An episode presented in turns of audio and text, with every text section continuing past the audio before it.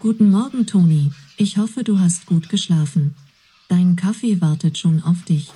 Möchtest du deine Nachrichten hören oder zuerst das Wetter erfahren? Herrlich. Direkt nach dem Aufstehen erstmal eine Tasse Kaffee, dazu die wichtigsten Nachrichten aufs Ohr und genug Zeit im Bad, weil der Wecker die Staus auf meinem Weg zur Arbeit kennt und mich rechtzeitig geweckt hat. Das alles ganz automatisch, ohne dass ich irgendwas tun oder an was denken muss. So läuft es in einem Smart Home. Vernetzte Geräte im Haus oder in der Wohnung sollen unseren Alltag bequemer und sicherer machen und uns dabei helfen, Geld und Energie zu sparen. Wie gut das funktioniert und welche Risiken das Smart Home birgt, das testen wir heute. Ich bin Toni Scheuerlen. Hi. Morgen beginnt heute. Der Umwelt- und Verbraucher-Podcast. Über ein Drittel der Menschen in Deutschland nutzt bereits Smart Home Anwendungen. Das ist das Ergebnis einer Bitkom-Studie aus dem vergangenen Jahr. Wichtigster Grund, das intelligente Zuhause soll das Leben komfortabler machen. Allerdings, VerbraucherInnen ist bei Smart Home Anwendungen oft nicht klar, welche Daten gespeichert und weitergegeben werden. Das hat die Basiserhebung Verbraucherbelange gerade zutage gebracht. Eine bayernweite Studie, die das Verbraucherschutzministerium in Auftrag gegeben hat. Smart Home und Datenschutz ist deshalb eines der Themen, die wir uns heute mal genauer anschauen wollen. Gemeinsam mit Dominik Golle. Er leitet die Themenplattform Verbraucherbelange in der Digitalisierung, die das Bayerische Staatsministerium für Umwelt und Verbraucherschutz initiiert hat und auch finanziert. Das Bayerische Verbraucherschutzministerium gibt es in diesem Jahr übrigens seit genau 20 Jahren. Die Digitalisierung hat in dieser Zeit ja rasant an Fahrt aufgenommen. Entsprechend wichtig ist der Schutz und die Aufklärung der VerbraucherInnen auch und gerade bei Themen, die gerade erst so richtig aufkommen, wie das Thema Smart Home. Dominik erzählt uns jetzt, was so ein Smart Home heute schon so alles kann. Hi Dominik. Hallo, schön, dass ich dabei sein kann. Dominik, erklär uns doch mal, wie genau deine Arbeit aussieht. Ja, gerne. Ich leite die Themenplattform Verbraucherbelange des Bayerischen Verbraucherschutzministeriums. Das ist eigentlich ein neuer, deutschlandweit einzigartiger Ansatz, würde ich sagen.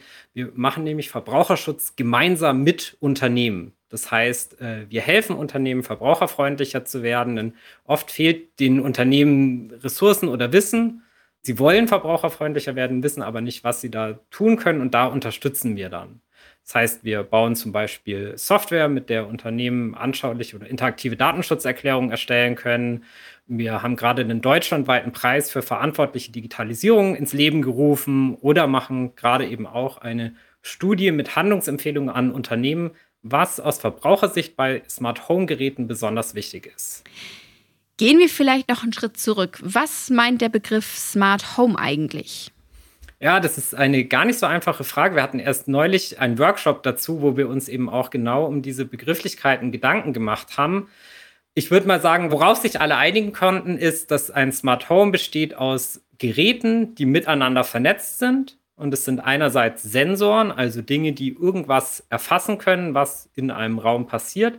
Und andererseits Aktoren, also zum Beispiel ein Motor in einem Rollo, das eben agiert, dass das Rollo hoch und runter fährt, wenn ein Sensor zum Beispiel die Sonne erkennt. Man kann unterscheiden zwischen Smart Home im Sinne von, das ist all das, was wirklich im Haus verbaut ist, was ich jetzt nicht selber als zum Beispiel Mieter anpassen kann und Smart Living als all die Dinge, die ich so mit in mein Haus reinbringe, zum Beispiel einen Sprachassistenten, einen Smart TV und einen Saugroboter. Aber das ist nicht einheitlich, aber nur so als grobe Unterscheidung. Das startet also mit einzelnen Anwendungen, wie zum Beispiel einem Saugroboter. In manchen Haushalten gibt es aber auch ein ganzes System an Geräten, die vernetzt sind und auch miteinander kommunizieren. Rollos, Licht, Heizung. Mhm. Wie genau funktioniert das? Also vor allem kann man sagen, dass diese Kommunikation bei einzelnen Anwendungsszenarien überhaupt funktioniert und bei anderen Anwendungsszenarien eher schwierig ist. Das heißt, wenn man sich jetzt eben dieses klassische Beispiel, das ich ja jetzt auch schon bemüht habe, anschaut mit Rollos und Licht, der Heizung, dem Fenster, das ist irgendwie Energieeffizienz. Da funktioniert schon sehr viel, dass die Geräte miteinander sprechen können, also dieselben Funkstandards benutzen, dieselben Datenstandards benutzen und dann eben alles ineinander greifen kann. Aber es gibt auch noch viele andere Anwendungsszenarien, die ich als Verbraucher, als Verbraucherin vielleicht praktisch finde, aber wo die Geräte von unterschiedlichen Herstellern kommen und wo es dann gar nicht so leicht funktioniert, dass die Geräte miteinander sprechen. Sind diese Anwendungen und Geräte denn tatsächlich intelligent? Also können sie selbstständig lernen und sich an die Gewohnheiten der NutzerInnen anpassen? Also mein Staubsaugerroboter stößt nach wie vor an, an bestimmte Ecken immer wieder an. Also der erfasst zwar hier schon immer gerne den Raum und macht eine Karte, aber so richtig lernfähig oder intelligent vor allem würde ich das nun noch nicht nennen. Es ist aber sicherlich auf dem Weg dahin. Also die Geräte erkennen immer besser unsere Gewohnheiten, unsere Wohnumgebung, was natürlich auch in den allermeisten Fällen heißt, sie senden diese Erkenntnisse an einen externen Server, ein externes Unternehmen und dort wird analysiert, werden die Muster in meinen Gewohnheiten erkannt, um damit das Gerät wieder zu steuern. Und da wünschen wir uns zum Beispiel aus Verbrauchersicht noch viel mehr, dass diese Verarbeitung lokal im Gerät funktioniert. Das ist mit der heutigen Rechenpower auch durchaus möglich und wäre natürlich die datensparsamere Variante. Ob und wie gut das tatsächlich funktioniert, das testen wir jetzt aus. Wir besuchen Familie Käser in ihrem Smart Home in München-Eching.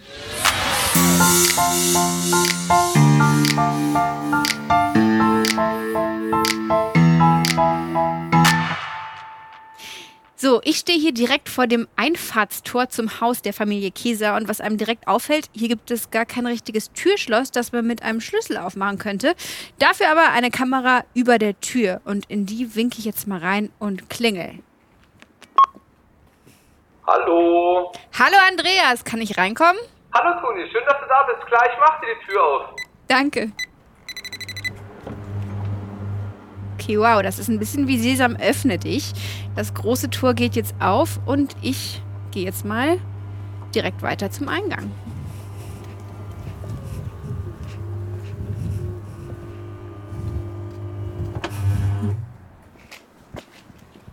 So, ich laufe jetzt mal die Auffahrt entlang. Es ist ein ziemlich langes Haus und wir kommen schon zum Eingang der Familie Käser.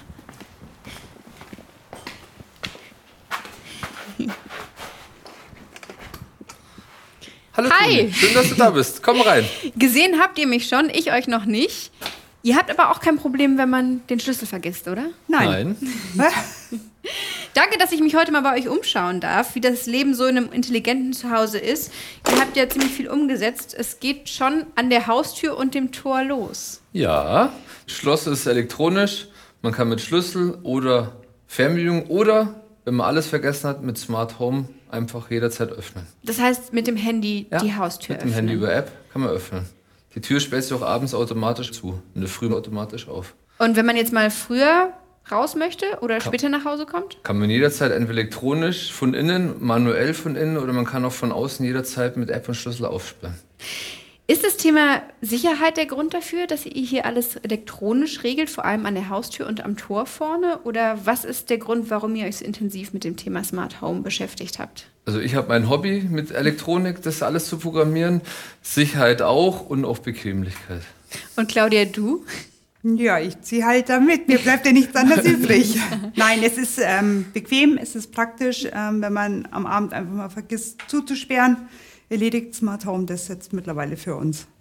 Ist es denn umständlich oder teurer, als wenn man jetzt hier zum Beispiel alles mit einem Schloss machen würde? Teuer auf jeden Fall. Man braucht das normale Schloss plus den Motor nochmal dazu. Es sind einfach mehr Kosten, aber im Endeffekt ergibt sich das Ganze im Komfort wieder. Man kann auch mit Smart Home Geld sparen, indem man alles elektronisch steuert. Man hat Sensoren oben, wenn die Tür offen ist, dass man sie zumachen muss, auch wegen Heizung. Rollos fahren runter, man sieht, wo auch Fenster offen sind. Ja, man spart viel Energie auch bei dem Ganzen. Das heißt, das, was man investiert hat, kriegt man wieder rein, indem man einfach sparsamer lebt. Genau. Die Jalousien fahren runter, es wird im Winter gedämmt oder im Sommer, es wird nicht zu heiß, es wird nicht zu kalt. Die Heizung reguliert sich auch damit, man braucht nicht zu viel Energie. Im Endeffekt, wenn man es rechnet, so in vier, fünf Jahren ist es wieder auf Null und dann spart man Geld mit Energiekosten und Strom. Ja, und vor allem ist es ein guter Umgang mit den Ressourcen, die wir haben, ähm, dass man mit denen halt einfach verantwortungsbewusst umgeht. Kann ich mir denn noch mal ein bisschen mehr von eurem Haus anschauen? Natürlich, komm mit, komm. Wir stehen hier im Hausflur, jetzt gehen wir mal rein, jetzt zeigen wir dir einfach mal unser Haus. Gehen wir doch erstmal in die Küche. Also hier ist eine riesengroße Küche, ein großer Block mit verschiedenen Herden. Da sehe ich eine ganze Reihe an Backofen. Ihr habt wirklich alles hier. Ja, wir haben alles. Beleuchtung ist natürlich alles LED, ist auch energiesparend das Ganze. Somit braucht man weniger Strom, weniger Ressourcen. Energie Aber kochen weg. müsst ihr noch selber. Kochen müssen wir noch selber, ja. Aber die Geräte sind alle Energieeffizienzklasse A nach der neuen Norm. Man braucht wirklich weniger Ressourcen, weniger Strom. Einfach, man tut der Umwelt was Gutes dafür. Jetzt habe ich im Hintergrund eure Kinder entdeckt. Für die ist es wahrscheinlich auch ein riesengroßes Spielfeld hier, oder? Ein riesengroßes Spielfeld, ja.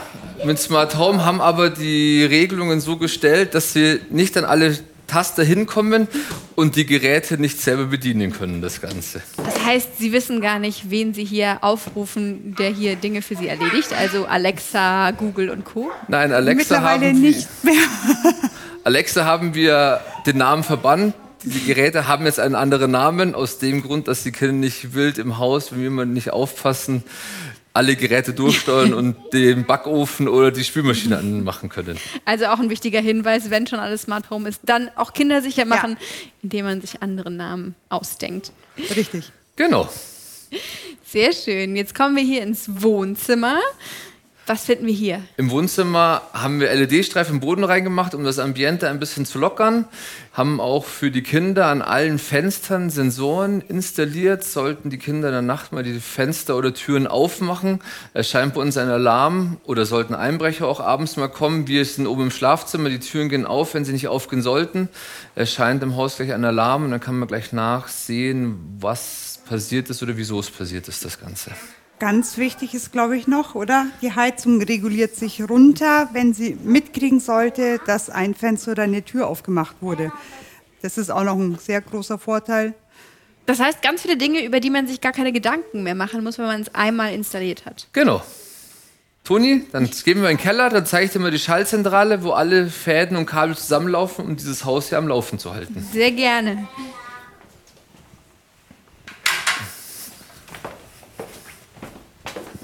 Der Master Control Room. Genau, der Master Control Room, das Ganze. Gut, ein Keller, wie man es immer so kennt, das Ganze. Haben wir ein bisschen Spielereien. Das Haus wurde 1975 erbaut. 60. Als wir es dann gekauft haben und renoviert haben, wir das Haus komplett entkernt, mussten die komplette Elektronik hier auch erneuern, haben hier neue Zählerschränke eingebaut mit der ersten großen Elektronik.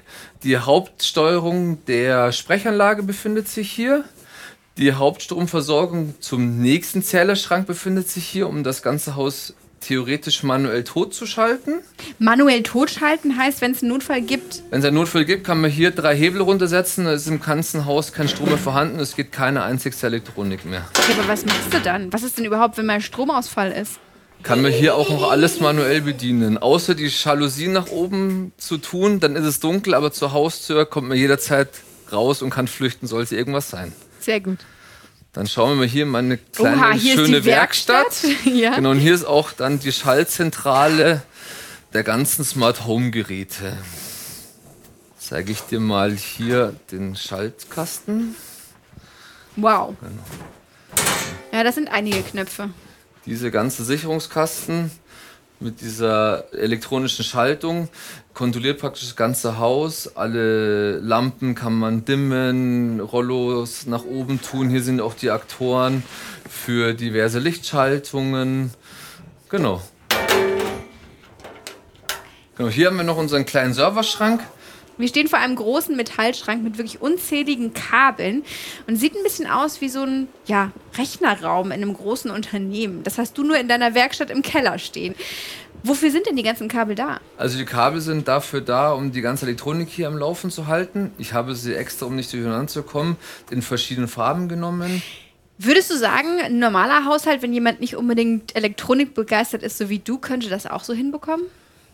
Nein, weil ich habe sie wirklich ein wenig übertrieben. okay. Mehr ist mehr, sage ich mir immer. Man kann das Ganze auch ein bisschen in einem minimalistischen Stil auch fortführen. Da hat man bloß die Hälfte davon. Aber wie gesagt, ich möchte gerne noch die nächsten 30 Jahre wohnen und bin für alles gefeit und kann jederzeit Sachen ausbauen. Alles klar. Jetzt haben wir viele Kabel gesehen und auch Knöpfe für Notfälle. Aber wenn man jetzt mal alles auf einen Blick haben möchte, das heißt, weiß ich nicht, gucken möchte, wo brennt eigentlich noch Licht, ist die Musikanlage an, kann man sich das auch anschauen? Ja, das kann man sich anschauen, entweder auf dem iPad oder am Smartphone. Da kann, muss ich aktuell noch zwei Apps aufmachen. Bin gerade am Programmieren für eine andere App, dass man alles in einem Display sieht. Dann sehe ich praktisch, wo Fenster offen sind, wo Rollos offen sind, wo noch Lichter brennen, welche Temperaturen man in den Zimmern hat. Und dann kann man dann dementsprechend alles regulieren. So, wir gehen mal wieder hoch. Jetzt hast du erzählt, dass das Haus 1975 erbaut wurde.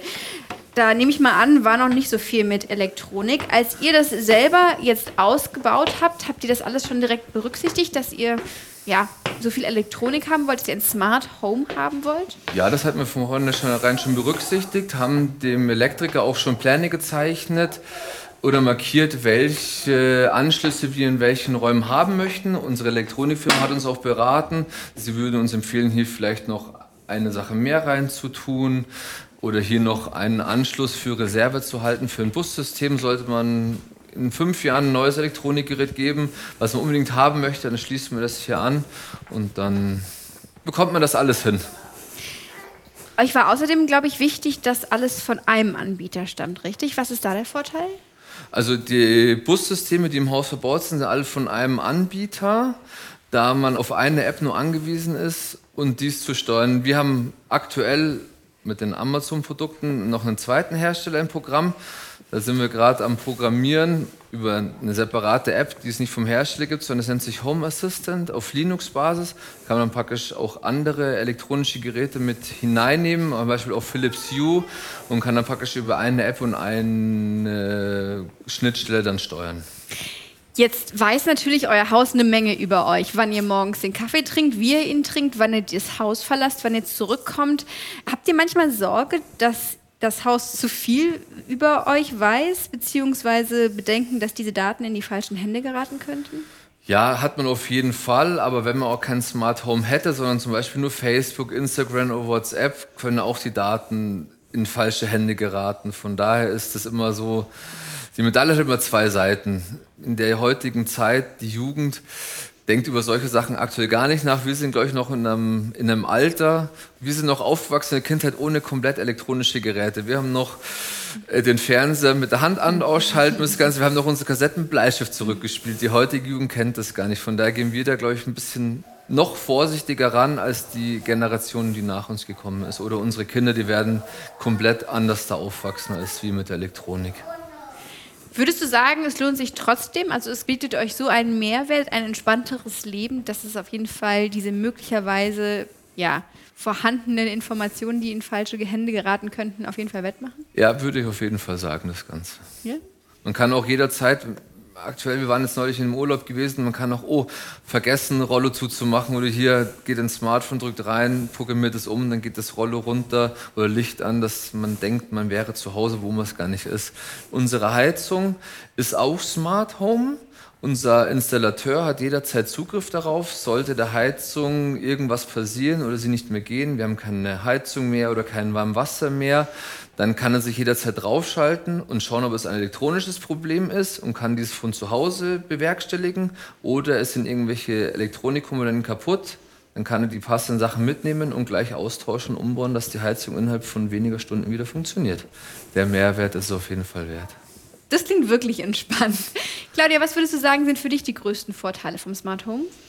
Ich sehe einfach wirklich den Ressourcennutzen, den wir hier wirklich haben, ähm, dass wir einfach wirklich bewusst mit unseren Ressourcen umgehen. Ähm, ich kann zum Beispiel ähm, die Waschmaschine von unterwegs einschalten, wenn ich sage, Mensch, ich komme da und daheim, dann geht die Waschmaschine an oder ähm, was auch noch ein großer Vorteil ist, jetzt anhand unseres Backofens, ähm, ich kann ihn so einstellen, dass der automatisch ausschaltet. Also sprich, du hast nichts mehr, dass da irgendwas verbrennt drinnen. Somit bannst du ja auch schon wieder eine Gefahr durch vergessenes Essen im Backofen. Genau.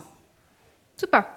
Vielen Dank, dass ihr mir euer Haus gezeigt habt. Ähm, ich habe gerade schon angesprochen, was die Sicherheit betrifft, da gibt es eine Menge Fragen und auch Unsicherheiten, die man vielleicht trotzdem auch so ein bisschen über sich schweben hat. Damit gehe ich jetzt mal zu unserem Smart Home Spezialisten Dominik Golle. Der kann uns sicher noch ein bisschen mehr dazu erzählen, was in Sachen Smart Home und Datenschutz wichtig ist. Vielen Dank nochmal an euch. Sehr Danke, gerne Toni, doch. dass du da warst. Oh, hier ist noch ein Bildschirm. Da steht übrigens drauf Geburtstag von Charlie morgen. Ganztägig. Nicht vergessen, Familie Käser. Danke, Toni, für deinen Hinweis. Wir werden morgen nochmal auf den Bildschirm schauen.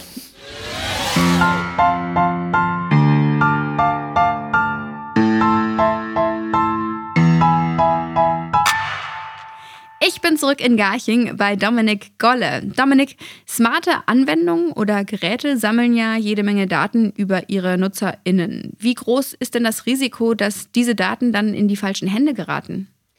Ich wünschte, ich könnte jetzt was Positiveres vermelden, aber das BSI hat letztes Jahr eine Studie rausgegeben. Da haben sie ein Unternehmen zitiert, die haben nur sechs Smart Home Tools oder Geräte auch von renommierten Herstellern getestet, darunter so Sachen wie ein extra sicherer Messenger-Dienst für Kinder. Und in den sechs Geräten haben sie über 7000 Schwachstellen gefunden. Und zum Teil wurden eben auch komplett standardmäßige Basisanforderungen der IT-Sicherheit nicht umgesetzt. Also wir sind leider immer noch da, wo gerade günstige Geräte, aber eben auch Geräte renommierter Hersteller nicht so sicher sind, wie man sich das aus Verbraucherschutzsicht äh, wünschen würde. Gibt es denn aktuell noch weitere Risiken, die so ein Smart Home birgt? Also eben die, die Daten müssen gar nicht in die falschen Hände geraten, um ein Risiko darzustellen, weil es ist oft so, dass Datenschutzerklärungen von Smart Home Geräten, ich denke zum Beispiel an Smart TVs mit Sprachsteuerung oder Sprachassistenten allgemein unglaublich ausufernd viele Daten von mir verarbeiten, was oft gar nicht nötig ist. Kein Mensch liest sich das durch. Man klickt auf Einwilligen und schon ist man drin. Und das ist natürlich immer noch ein großes Risiko, wo gar nichts gehackt werden muss, sondern wo die Anbieter von zum Beispiel eben Sprachassistenzsystemen dann meine Daten an andere Werbetreibende oder wer sich halt auch immer dafür interessiert verkaufen und das zumindest Stand heute auch dürfen, weil ich ja auch eingewilligt habe. Wir machen ja gerade eine Studie zum Thema Smart Home, sind da auch noch auf einen ganz interessanten zweiten Risikofaktor gekommen, nämlich den sogenannten Partner Acceptance Factor. Weil Smart Home findet ja statt in unseren Wohnungen, Häusern, also in unserem privaten Bereich. Und da lebt man ja oft nicht alleine, sondern man lebt oft in wie auch immer einer Form von Haushalt. Und meistens ist es eine Person, die sich total interessiert für Smart Home Sachen und da unbedingt irgendwas Tolles umsetzen möchte. Und die restlichen Haushaltsmitglieder müssen irgendwie mehr oder weniger damit leben und werden so zu Nutznießern genauso wie zu Leidtragenden, wenn dann plötzlich halt sowas Einfaches wie ein Lichtschalter oder ein Radio nicht mehr funktioniert, weil es nur digital angesteuert wird und da ist es eben wichtig, dass man die Akzeptanz des Partners, der Partnerin, der Familie, der Haushaltsangehörigen hat, weil sonst ist es schon auch, sag ich mal, ein, ein Risiko für den Hausfrieden, so ein Smart Home. Was ist denn deine Empfehlung? Worauf sollten wir achten, wenn wir uns ein smartes Gerät oder ein ganzes System für unseren Haushalt anschaffen wollen? Also wenn ich mir heute was anschaffen möchte, dann ist es, finde ich, nach wie vor so, dass man darauf achten sollte, dass man Spaß am Tüfteln hat. Weil so ein richtig so, ich steck's ein und es macht sein Ding für viele Jahre, das gibt's einfach nach wie vor nicht. Also man muss auch eine Freude daran haben, sich mit der Technik auseinanderzusetzen es fehlt auch oft an den Fachhandwerkern, die dann sowas gut einbauen können, warten können, instand setzen können. Aber die gute Nachricht ist, es gibt seit 1.8. in Deutschland einen neuen Ausbildungsberuf zum Systemintegrator und das soll eben genau diese Lücke auch beheben. Darüber hinaus sollte man eben darauf achten, dass die Geräte dieselbe Sprache sprechen, also überhaupt sich miteinander unterhalten können. Da gibt es unterschiedliche Funkstandards, die sind auch in den Produktinformationen immer gut einsehbar und da sollte man wirklich darauf achten, dass die Geräte, die man kauft, denselben Funkstandard haben, weil sonst ist es ausgeschlossen, dass sie miteinander kommunizieren, wenn man sich nicht noch irgendein Drittgerät als quasi Übersetzer mit anschaffen will und das ist dann auch noch mal mit Arbeit und Konfiguration verbunden dann sollten die Geräte und auch die Markenhersteller dieser Geräte schon eine Weile am Markt sein. Äh, nicht, dass man sich was kauft, was dann eben nach vier Jahren, weil es der lokale Elektriker selber entwickelt hat, einfach nicht mehr existiert, gar nicht mehr gewartet wird, keine Updates mehr bekommt und so weiter. Also das ist auch ein häufiges Problem, gerade bei den Leuten, die frühzeitig Smart Home Sachen adaptieren. Und, und das ist, glaube ich, eine große Erleichterung auch für die Orientierung von Verbraucherinnen und Verbrauchern am Markt. Es wird ab Ende diesen Jahres, Anfang nächsten Jahres gleich mehrere Siegel geben zum Thema IT-Sicherheit in Smart Home. Also einmal das Siegel vom Bundesamt für Sicherheit in der Informationstechnik, aber auch der TÜV bringt eine Zertifizierung für Smart Home oder Internet of Things Geräte raus, wo ich dann klar sehen kann, dass dieses Gerät zumindest eben diese IT-Sicherheitsgrundmerkmale aufweist und eben dann dieses Beispiel mit den 7000 Schwachstellen von vorhin, dem kann ich dann auf jeden Fall schon mal gut ausweichen als Verbraucherin oder Verbraucher. Jetzt kostet so ein Smart Home ja auch ein bisschen was. Gibt es denn auch Versicherungen, die einspringen, wenn mal ein Gerät kaputt geht oder ein Schaden durch einen Bedienfehler entsteht? Also wenn man das möchte, gibt es Versicherungen, glaube ich, für ungefähr alles, was man so tun kann. Und auch hierfür gibt es eine äh, Versicherung, das wäre die Elektrogeräteversicherung. Die kann man abschließen, sollte sich aber sehr genau informieren, ob die dann auch wirklich die Fälle abdeckt, die einem vorschweben. Die Verbraucherzentrale informiert dazu sehr, sehr gut und stellt aber fest, es lohnt sich wirklich nur für Leute, die sehr risikoarm leben möchten und auch wirklich teure Geräte haben, weil ja oftmals einfach die Gebühren der Versicherung dann doch recht hoch sind. Vielleicht noch ein Blick in die Zukunft. Was ist denn deine Einschätzung? Wie smart wird unser Alltag denn in 20 Jahren sein? Also ich glaube, dass wir weiter viel mehr Automatisierung sehen werden, auch weiter viel mehr, was dann auch wirklich künstliche Intelligenz und nicht nur kluge Automatisierung ist. Und dass das dann im besten Falle uns Menschen erlaubt, wirklich äh, mehr Zeit zu haben, um smart zu sein, weil die Dinge sollen uns ja Arbeit abnehmen, damit wir mit unserer menschlichen Intelligenz und Kreativität tätig werden können. Und da müssen wir aber natürlich darauf achten, das sieht man ja heute schon, dass diese Gestaltungsmacht, solche Systeme in die Welt zu setzen und die Daten auch zu erhalten, die solche Systeme generieren oder über mich erfassen, nicht in der Macht von einigen wenigen Unternehmen liegen, sondern dass wir wirklich die, ja, die Hoheit über unsere Daten behalten. Und da ist noch ein Weg zu gehen, sag ich mal. Tipps, worauf es auf dem Weg dorthin ankommt, hast du uns ja heute schon mitgegeben. Vielen herzlichen Dank, Dominik Golle von Bayern Innovativ. Ja, gerne. Wenn ihr die Empfehlungen zum Thema Smart Home nochmal nachlesen möchtet, findet ihr Infos dazu im Bayerischen Verbraucherportal Bayern und auf den Websites der Verbraucherverbände in Bayern. Die Seiten haben wir euch in den Show Notes verlinkt. Schön, dass ihr heute wieder mit dabei wart. So ein bisschen konnten wir ja in die Zukunft schauen. Smarte Anwendungen und Geräte werden aller Voraussicht nach in den kommenden Jahren mehr und mehr den Weg in unseren Alltag finden und uns das Leben leichter machen. Wenn wir denn ein paar wichtige Dinge dabei beachten. Ich hoffe, ihr seid auch beim nächsten Mal wieder mit dabei. Abonniert uns gern, damit ihr keine Folge verpasst und schaut für weiterführende Infos auch auf der Homepage des Bayerischen Verbraucherschutzministeriums vorbei. Meintest du www.stmuv.bayern.de? Vielen herzlichen Dank. Bis zum nächsten Mal. Morgen beginnt heute. Der Umwelt- und Verbraucher-Podcast.